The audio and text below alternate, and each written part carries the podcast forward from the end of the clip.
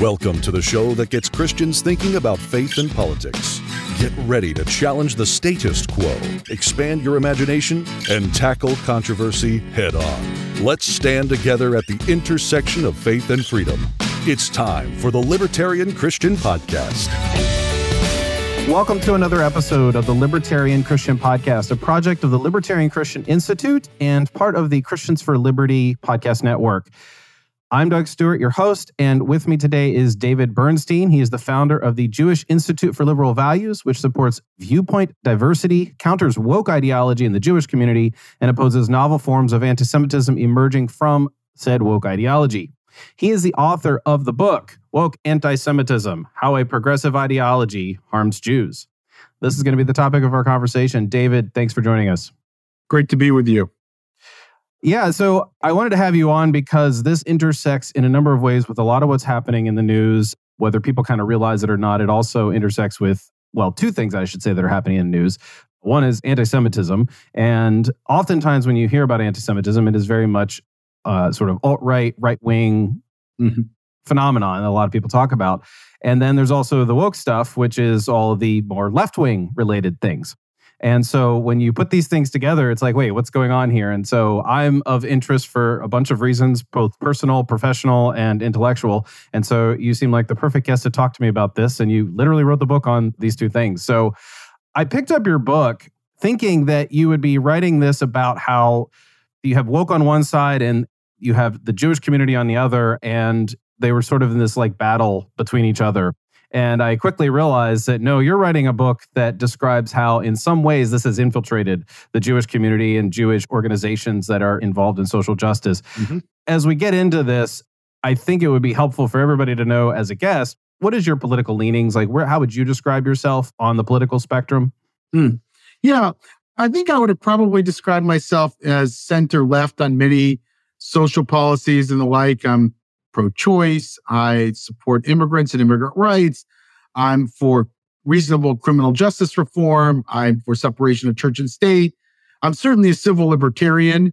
And in much of my adult life, the civil liberties aspect of my political orientation and the political liberalism that you might describe as pro choice and the like, those two things were one and the same, but became disjoined, I think, mm-hmm as we got closer and closer to where we are today, I started to sense that many of my liberal friends or progressive friends were not civil libertarians. They didn't particularly value free speech anymore. Many of them thought that yeah. hate speech should be banned. And I realized I was no longer singing from the same song sheet. Yeah. I think a lot of this took a lot of us by surprise, especially me. I mean, I would start arg- arguing with, because I'm not I would say uh, I'm we're more of classical liberal. I mean, we're are libertarian, right? I mean, there's some overlap there, of course, and we certainly right. believe in free speech and freedom of expression. So, I mean, that's probably the connecting point for this conversation. Mm-hmm. And all of a sudden, you'd think that you'd have a conversation with somebody who's on the left, and you'd think they assume that free speech and free expression were valuable things, and that open debate and even rigorous debate and lots of heated arguments in the public square were acceptable. And that doesn't seem, it took a lot of us, I think, by surprise that yeah. we found there were a lot of people that were like, well, no, we can't say that. Yeah. I started to see this more than 20 years ago. I mean, I saw it in college, which is even longer ago than that. There was already this sort of early version, which you might call political correctness. Mm. But in the professional world, in the Jewish advocacy world where I was, I started to hear arguments that racism equals prejudice plus power. And I thought to myself, wow, that's interesting. So that means that a supposed powerful group like American Jews can't be victims. And that means that a supposed victim group can't be racist or anti Semitic. And I thought that was inherently problematic. And when I argued back with the person who first said it, they said, no, that's the way it is. That's the definition of racism. Yeah. And I thought, okay, so not only are you imposing a new definition, but you're not even discussing it. So I started to feel that things were going awry. And there were other things that occurred too. I started to hear that same rhetoric among the, the civil rights groups that I was working with that were formerly sort of in the America's a great but flawed country camp, mm-hmm. where now America's a pervasively racist country or, or a supremacist country. And I picked up that in the early 2000s and wrote about it. I mean, it wasn't that I just entertained this, but I wrote to my colleagues I wrote an article about my concerns here. And unfortunately, I turned out to be right that this ideology could catch on and did catch on and became the dominant framework for many people. Yeah. I mean, in reading your book and the stories that you told about that era of your life and even before, I was struck and very impressed by the fact that you were not sort of sticking to your guns on one side of things. Like you were willing to kind of go along for the sake of maybe you could say progress. And When I say go along, maybe you can describe that a little bit differently, but you seem to be amenable to adjusting and adapting to people's like thoughts about what it means to be diverse, but you just kept bumping up against, well, wait, that doesn't make any sense. Like you weren't yeah. just like an adamant hardcore, no, we can't do that, you know, sort of, I would say, right winger kind of anti CRT attitude. You were no, a lot more humble about it. No, not at all. You know, I saw these folks as people that were potential friends and friends, and I wanted to, you know, I work for Jewish organizations, so I wanted to influence their thinking about Jews and about Israel. And so that meant that I was going to be in partnership. And I agreed with them on many issues. Like I agreed with people that the criminal justice system was broken and mass incarceration was not a good thing and that we need to make adjustments.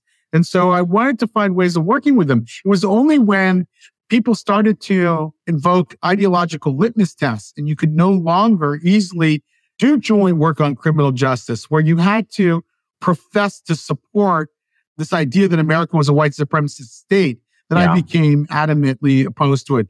At that point, I wasn't willing to tell lies. I was willing to work with you who had different orientation, but once you insisted on your way or the highway, then that was the highway. Yeah, yeah, for sure. As we progress in this conversation, I think it'd be helpful for us to kind of understand what is your sort of working definition with what it means to be woke. Yeah, so to me, woke means two things. One is this observation that racism and oppression and bias are not just a matter of one's individual attitude, but they're embedded in the very systems and structures of society. They're in the air that we breathe. A second yeah. observation or second tenet of wokeism is that only the people who have experienced that oppression are qualified to define it for the rest of society. So we should listen to them because they're the ones who have experienced it. They get to tell us what it is. Now, both of those things have sort of elements of truth to them, in my view. In other words, it can be true that there is oppression embedded in the very structures of society. I think anybody would be hard pressed to say that America in the 1950s under Jim Crow wasn't a racist society where I think there was systemic racism in America, and there, there arguably still is in certain aspects of American life. But it's not always the case. And to assume that that's the dominant explanation for everything, I think, is off base. The second tenet that people who have experienced oppression are qualified to fight for the rest of society. Well, you know, listen, we should listen to people who have experienced bad stuff. As a Jew who's experienced anti-Semitism, I might have something to say about it that you should hear, but I don't have unmitigated right to define it for the rest of society. Mm. And there are Jews who have different experiences than me, and you should listen to them too. And it's also the case that there's other data points besides lived experience. So when a Pew survey came out with a poll that said that Jews are the most admired religious community in America, I have to take that seriously as well. So it's not that the woke ideological framework never has anything useful to say. It's that it, it insists on its sort of a monopoly on the discussion. That's where it becomes problematic. Mm, yeah, yeah.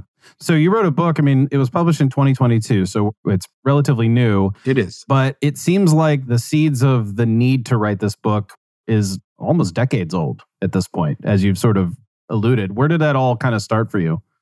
Yeah. So, you know, I've been in this Jewish advocacy world. I've been in the center left space for my entire career. So I've been watching it happen. But it was getting out of the hand in probably like 2016 or so. I just started mm. to think, well, we're no longer able to engage effectively with the left unless we're willing to sign on to all of their political platforms. And this is really problematic. And, and I remember it was really actually before George Floyd when two Jewish demographers, one of whom I, am friendly with, were called out by other members of the Jewish community for questioning the number of Jews of color in the Jewish community. They thought the mm. survey that had been taken was flawed in its methodology. And they said so. And they said, you know, we can do more to be an inclusive community, but these numbers are correct based on everything we know. And there was a petition drive sort of calling them racist. And the leader of one of the major Jewish denominations accused them of white intellectualism.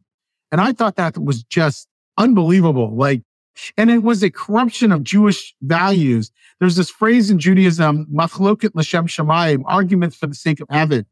And that's really core to who we are as Jews. We argue about ideas. It's the Talmud is a set of layered arguments by rabbis about Jewish ethics and Jewish law and so forth. So that's integral to who we are. And the idea that there'll be people who say, I know the answer, and anybody who even questions the numbers of Jews from a certain category is no longer part of the conversation, to me is really flirting with disaster. And of course, then you had George Floyd, which was a real tipping point. and all of a sudden, the people who were pushing for really radical agendas had the upper hand. And they used that to sort of ram down the throats of many others and many Jewish institutions, this one size fits all worldview. And I think at that point, I, it was just a matter of time before I had to get out. What do you make of some of the assessments out there by some scholars that there is a sort of Marxist and maybe Hegelian undercurrent with all of the woke movement, at least in the terms of strategy? Yeah. So um, I think the Marxism analogy works to a degree in that it is an oppressor oppressed binary. It's a Manichean philosophy that holds that there are oppressors and oppressed. And in that way, it, it grows out of Marxism, mm-hmm. but it's not about class. So it's not Marxism. That's why there are many Marxists who despise woke ideology. So I don't think it's the right framework to call it Marxist, even though it grows out of Marxism. The people who pushed this in the late 1960s in what's sometimes referred to as the long march through institutions mm-hmm. were people who, you know, again, were sort of Marxist orientation, but their fundamental fight was on race and, and ethnicity, not class. So I think it's not proper to call it Marxist, but it's certainly related to Marxism. Yeah. Okay. Yeah, I wanted to get your take on that because I think there's a lot of I don't know what the word is. I guess it's just like an easy out for somebody, say on the right, like say a Lindsey Graham or, gosh, the governor of Florida. I can't remember his name. DeSantis, uh, Ron, DeSantis. DeSantis. Yeah, like call it, you know, just sort of shouting out and saying, "Oh, well, they're teaching this Marxism in schools or whatever," and it's sort of a singular phrase that's just supposed to turn off half of America or the people that they're wanting to vote for them, right? And it seems a little bit too easy to kind of go to just that term um, yeah. But at the same time, I think there's probably some connections there that are worth exploring. Sure. Like you mentioned, like some of these people were actually Marxists and sort of converted their agenda. I haven't read enough on critical theory to know which Marxists and what kind of Marxists are actually against it. That's interesting that you pointed that out. I'm going to kind of switch to a new question here. Back, uh, gosh, 15 years ago, my wife was in doctoral school, and one of the classes that she had to take was I don't remember the name of the class, but it was a DEI type class, right? Mm-hmm. It was basically, you know, how do you inclusivity, racism, all of those kinds of things. And the professor was black, female, and there was a Jewish student in her class. and inevitably, the Jewish student had to bring up the fact that he did not identify as white. And she was like, No, you're white. and there was just like no discussion whatsoever. Right. Now this is 15 years. Yeah, 15, I'm trying to think about this. Somewhere between 10 and 15 years ago. I don't know exactly when she took the class, but that's roughly the time frame. And my wife and I, after the class, I wasn't in the class. She was explaining all this to me. We were talking about this, and I'm like, man, if there's any, if there's any group of people that have a claim to oppression over possibly a longer period of time, or an incredibly long period of time, it would be the Jews. And so that really it kind of bothered me. Mm. And you talk about this a little bit in your book with this concept of Jewish privilege. And it's sort of a catch 22 for Jews because many of them don't consider themselves white, but many on the left do consider them white because they're in positions of power or they think they're in positions of power or they have some sort of privilege. I don't know. Maybe you can obviously elaborate sure. a little bit more on that. Why is it that Jews aren't really a persecuted minority in the rubric of the left? Yeah, it's a great question. My colleague Pamela Paresky likes to say that when whiteness was considered a moral good, Jews weren't white. When whiteness is considered an unmitigated moral evil, then Jews are white. So we've always been in this catch 22. And, you know, Whoopi Goldberg recently called the Holocaust white on white crime. But it, what's interesting is that she believes that her conception of race, this her American conception of race, is that how the Nazis understood the Jews. And that's clearly not true. Nazis took a look at Jews and didn't see Aryan. They didn't see white people. They saw another race. So I think the whole racial classification system leaves much to be desired and should be rigorously questioned in everything we do. I no longer will sign on the white box anymore on a form. I mean, that's partly because like ethnically, I'm not necessarily white. According to 23andMe, I'm 50.4% Western Asian. My mom is from Baghdad, Iraq. But also because I just think it's a invidious category to insist that people have to be part of a race and that you can define them. I also think it's ridiculous to see whiteness as always a privilege. I mean, it's not always a privilege. Sometimes it's a privilege. Sometimes people derive privilege from their race or their perceived race. And many times they don't. There are times, by the way, when being black can be an added benefit. Maybe it's in a more narrow context than it is for white people. But I don't think that, I think that this rigid hierarchy of privilege that people are asserting doesn't really exist. It exists sometimes and not always. And it, therefore yeah. we shouldn't use it as if it's always, or suggest that it's always true. And when you ever have something that dogmatic, that rigid, it's always going to lead to a kind of bias and prejudice.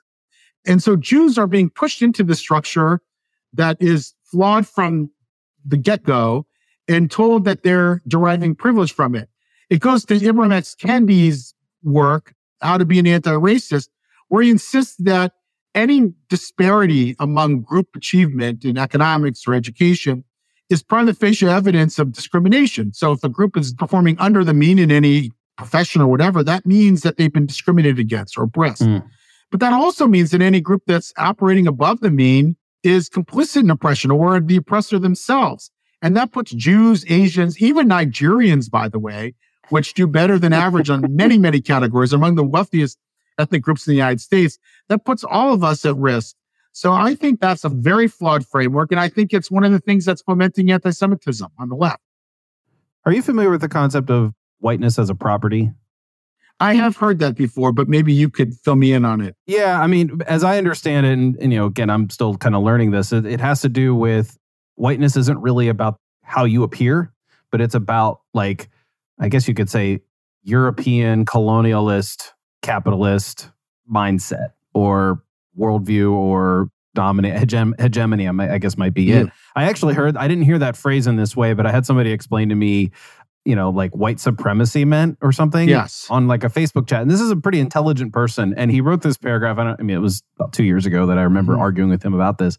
And i was just like why are we calling it whiteness? Because if it has nothing to do with race or skin color then why is it called whiteness? Because to me that just seems like an advantage in the direction of divisiveness rather than like helpfulness. Like you could say, just for the sake of argument, if there is such a thing as oppressor and oppressed, and that's like the majority way we can look at the world, why are we calling it white versus non white? Why aren't we calling right. it something a little bit more technically accurate? I think that's sort of how people get away with saying people like John McWhorter or someone like yourself are white or engaging in white supremacy because you're now, your skin color doesn't reflect the ideology you're supposed to have. It reflects right. the white hege- hegemony, hegemony, however you're supposed to pronounce that. yeah, I think that's right. And I think that's exactly how it's often used. And it's amazing. It's almost a permission structure for demonizing white people. Right. Yes. Yes.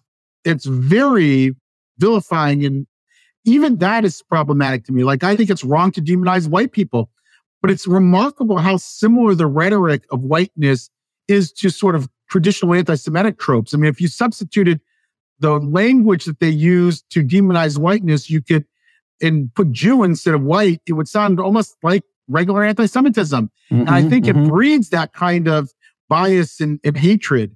A teacher from a school district shared with me a slide recently, and it was a picture of the neo-Nazi protesters in Charlottesville walking around with their tiki mm-hmm. torches. Yep. And it said, this is probably how you think of white supremacy. But the point of the slide was you are implicated this as a white person. In other words, this is not something separate from you. Even if you don't like it, this is who you are. And I thought that was very ugly. And it's an effort to make people feel guilty about something that they roundly reject. And by the way, that's being inculcated as pedagogy in teachers who are then teaching it to our kids. So I think that's very problematic. I'm surprised there hasn't even been more backlash than there has been against this kind of pedagogy. Yeah, you know, it's funny. You just like literally led into the next question I had on my list here, which is this whole idea of critical theory or critical race theory being taught in K to 12 schools. I don't even understand why there's a debate over this because it seems that when you look at the curriculum, right? No one's teaching actual critical race theory. Like no one's assigning fifth graders Kimberly Crenshaw, right? And so they can sort of get, or Angela Davis, they can sort of get away with the fact that, like, well, well, no, we're not teaching it. But when you deal with pedagogy, it's like kind of clear as day in my mind. I don't know. Sure. Is there why is there debate over this at all? Yeah, so critical race theory, you know, as people will point out, it's mostly something taught in law schools and holds that there are systemic factors in American life and that just because you went through a civil rights era and changed the law doesn't mean you've purged the country of racism. Right. Yeah. And that theory, and it can be a theory, and there are thoughtful people who teach it as a theory and not as some some axiom, grand axiom that everybody must believe at all times. That theory has been turned into an ideology and it's been simplified in some ways and it's become part and parcel of the way we think about diversity in this country. So DEI tends to embrace some of the core foundations of critical race theory, as does anti-racism and the like. And so what has its origins as a theory has become demagogic in a way and dogmatic. And I think that that's really what we're dealing with. Jonathan Haidt, the great social psychologist, likes to say that critical race theory is cuckoo. And he doesn't mean crazy. I don't mean crazy, he says. I mean that it's like the cuckoo bird that takes over another bird's nest and kicks out all its eggs. It doesn't tend to want to entertain alternative ideas. And when you have a theory that doesn't want to entertain alternative ideas when it insists on its own monopoly of the truth, it's not really a theory anymore. And yeah. so I think that's what we're facing in education spaces. I mean, people come in with ideas that the vast majority of people reject and claim them as if they're completely true and treat you as a heretic or as a racist or as somebody who's operating out of privilege if you merely challenge those ideas. And so I think that that's what's happening in school systems around the United States. And I've seen it in my own kids' school yeah. curriculum. Yeah. Hi, this is Gregory Baus. And this is Kerry Baldwin. If you're enjoying this podcast, you may want to check out the other shows in the Christians for Liberty Network such as the Reformed Libertarians podcast, hosted by me and Kerry. We educate and inspire listeners to embrace and promote libertarianism as grounded in the Reformed faith. The Christians for Liberty Network is dedicated to offering a variety of content you love, like what you're hearing in this very episode. So now back to the show, and then be sure to check out reformedlibertarians.com. You've worked a lot in Jewish advocacy groups you mentioned a handful of organizations, and now you're with the Jewish Institute for Liberal Values. A lot of the stories that you tell have to do with interorganizational sort of, I don't want to say the word takeover, but on one level, it's people being disruptive in a sense that like it halts progress in your internal meetings and things like yeah. that. Talk a little bit about that phenomenon because that is also happening like all over. It's not yeah. it's not simply happening in your experiences. Yeah my experience is a great case study for what's happening everywhere. I, so I use, I talk about the Jewish community, but if you want to know what happened at the ACLU, you can read my book and you'll hear really what happened everywhere. You'll hear what happened in American Jewish organizations, but it's clearly what's happening in other organizations as well that have been sort of captured. And uh, it's funny, whenever I say the word an institution is captured, I always find myself wincing in a way in my own words because it sounds so conspiratorial and I'm not a conspiracy theorist, really. but there's no other way to describe what's actually happened. What tends to happen is, you know, sort of spineless institutional leaders are confronted from with young staff people who want change. And they push and they push and they make claims of racism or they say that we're doing things wrong and they quickly fold. Also, what happens is they bring in DEI consultants and the like in the organization. And the DEI consultants tell them exactly what they have to think about these issues. A controversy will come up like George Floyd, and there'll be tremendous pressure to sort of read from the same song sheet. So you're not allowed to use any other language, and you're asked to defer to people who marginalized groups. And these are carefully curated voices from, let's say, the black community or people of color. Not everybody in those communities by any stretch believes in this stuff, but you're told that those are the authentic voices and mm-hmm. you have to defer to those voices. And so institutions, in a way, sign on the proverbial dotted line of deference. Some people have called this identitary deference, and it's very hard to get out of that. So, in the wake of George Floyd, if you brought in a DEI consultant because we're going to actually deal with this racial reckoning, and that DEI consultant says, well, for you to be a good organization, a thoughtful organization, a diverse, inclusive organization, you have to believe X, Y, and Z about white supremacy culture, let's say. Yeah. Then all yeah. of a sudden, and you've said, okay, well, I'm not really qualified to articulate an independent position because I'm white. Then now you've deferred to somebody else to make all your decisions to tell you how to think. And you can't really easily weasel out of that once you've signed up for it. And I think that's where we're at. We're stuck there. And many institutions now yeah. have sort of signed on the dotted line. Yeah. I mean, you even tell the story. I think this was really telling that there was a statement I think you helped write that was sort of in support of racial justice or whatever. And some people rejected it because it wasn't written by Jewish people of color. Like yeah. there was too it wasn't few people mine, involved but it was in somebody, it. Yeah. And it was happening everywhere. It was happening everywhere. It was this idea that you really don't have a voice in this because you benefit from whiteness. So you should bring in people from who are black Jews, who some in some cases might have already been part of an organization, which is great, wonderful. But in many cases, we're not. So therefore, for you to be qualified to speak about it, you have to bring in these voices. And that's where it's just gotten worse from there. Yeah. Yeah. You have something called the McWhorter test. What is that? Yeah. By the way, I was at a conference in England that John McWhorter was at as well, just like two weeks ago.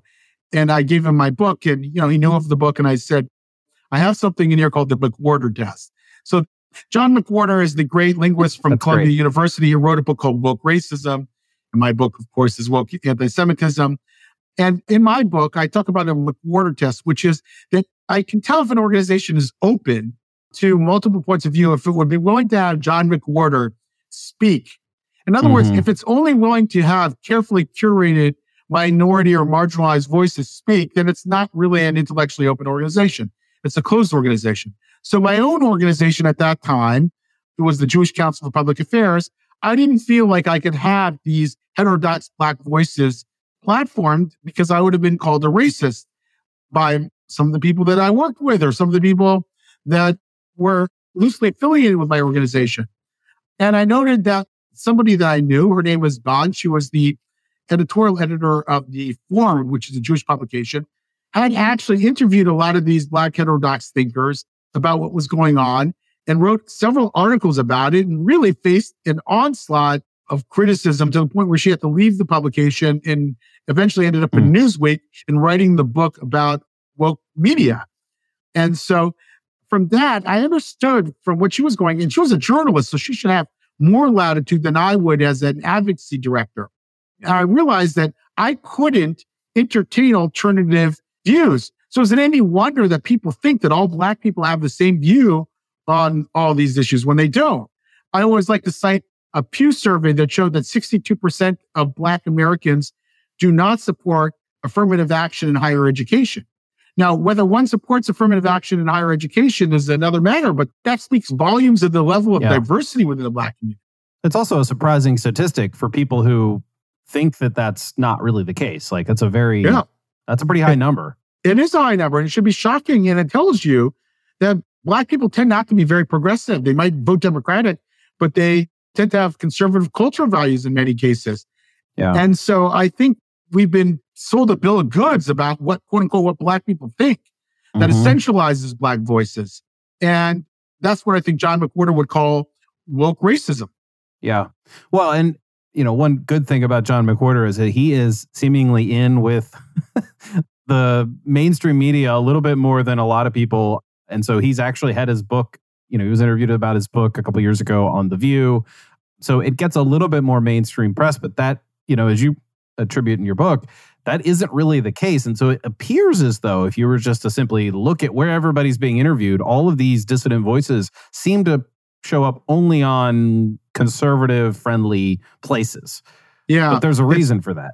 Yeah, it's very hard because there are people like me who, like, I'd rather talk to the mainstream media and not always resort to getting my views out through conservative media. But the mainstream media are afraid of their own shadow. Some of them agree with me privately, but they're just not willing to take on their own organizations or their own media companies or their own staff people or journalists. And so they stay away. And then you say, okay, well, I have to get my views out somehow. So you do take the interview with a conservative press. And then they knock you for taking the interview with a conservative press. That's Yeah. something you'll hear. Anybody who does what I do and push back against the ideology, that's what they'll tell you. And what it does is it allows them to then say, see, you really are just a right wing freak. And of course, if you don't take that interview, you'll never get your views out to the public in any way. Yeah, right. Yeah, that's why they can like get away with calling James Lindsay like a darling of the right wing, you know, or the alt right or whatever. It's like, but he doesn't even hold those views. He's just against wokeism. So there's a phrase, I guess, in the former Soviet Union called doublethink, and you describe that. And I think a lot of people who don't agree with the woke agenda, even if they believe in some of the things that are like, oh, okay, well, yeah, there's racism here, and I can we can identify it and try to account for it and pursue Mhm. racial justice or whatever, they're not going to speak up and they're No. Afraid. They're what do you have to say to people who are in situations like that? Yeah. Well, I think the main way that this ideology loses ground is when people who aren't double thinkers, who are in the proverbial closet in their institutions, take some risks. Now, it's easier for some people to take risks than others, I grant you, but it's not going to get you killed. I note that a group of Iranian girl teenagers in a school shouted down a party official. They could be arrested in, for that. Mm. And so that's real courage. The Iranian soccer players during the World Cup who refused to mouth the words of their own national anthem, that's real courage. Telling your boss that you would not like to go to the DEI training or that you think that the, this DEI process is flawed is not that courageous. I hope you'll do it, but let's not overstate the risks to our own well-being. No one is going to disappear you. And so I think we've got to help people along there.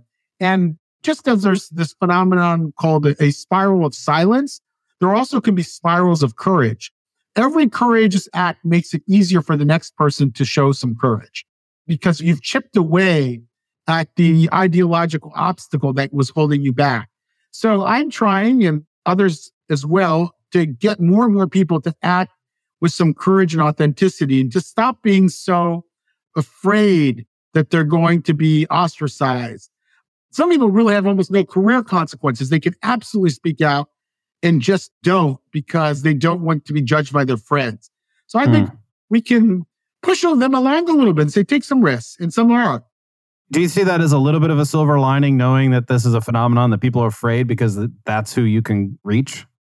Yeah. So if you think about your target audiences, people say, well, you're, you've got to convince these woke people that they're wrong. But no, actually not. I'm not even trying to, I'm That's not a even trying, battle. right. I'm not even trying to convince the people who are confused about it that much. They're not my primary target audience. Hmm, My primary target audience are the people who already agree with me. So that's a, actually an interesting target audience. How do you get people who already agree with you to speak up? It's a different ask Hmm. because the vast majority of people agree that this is problematic.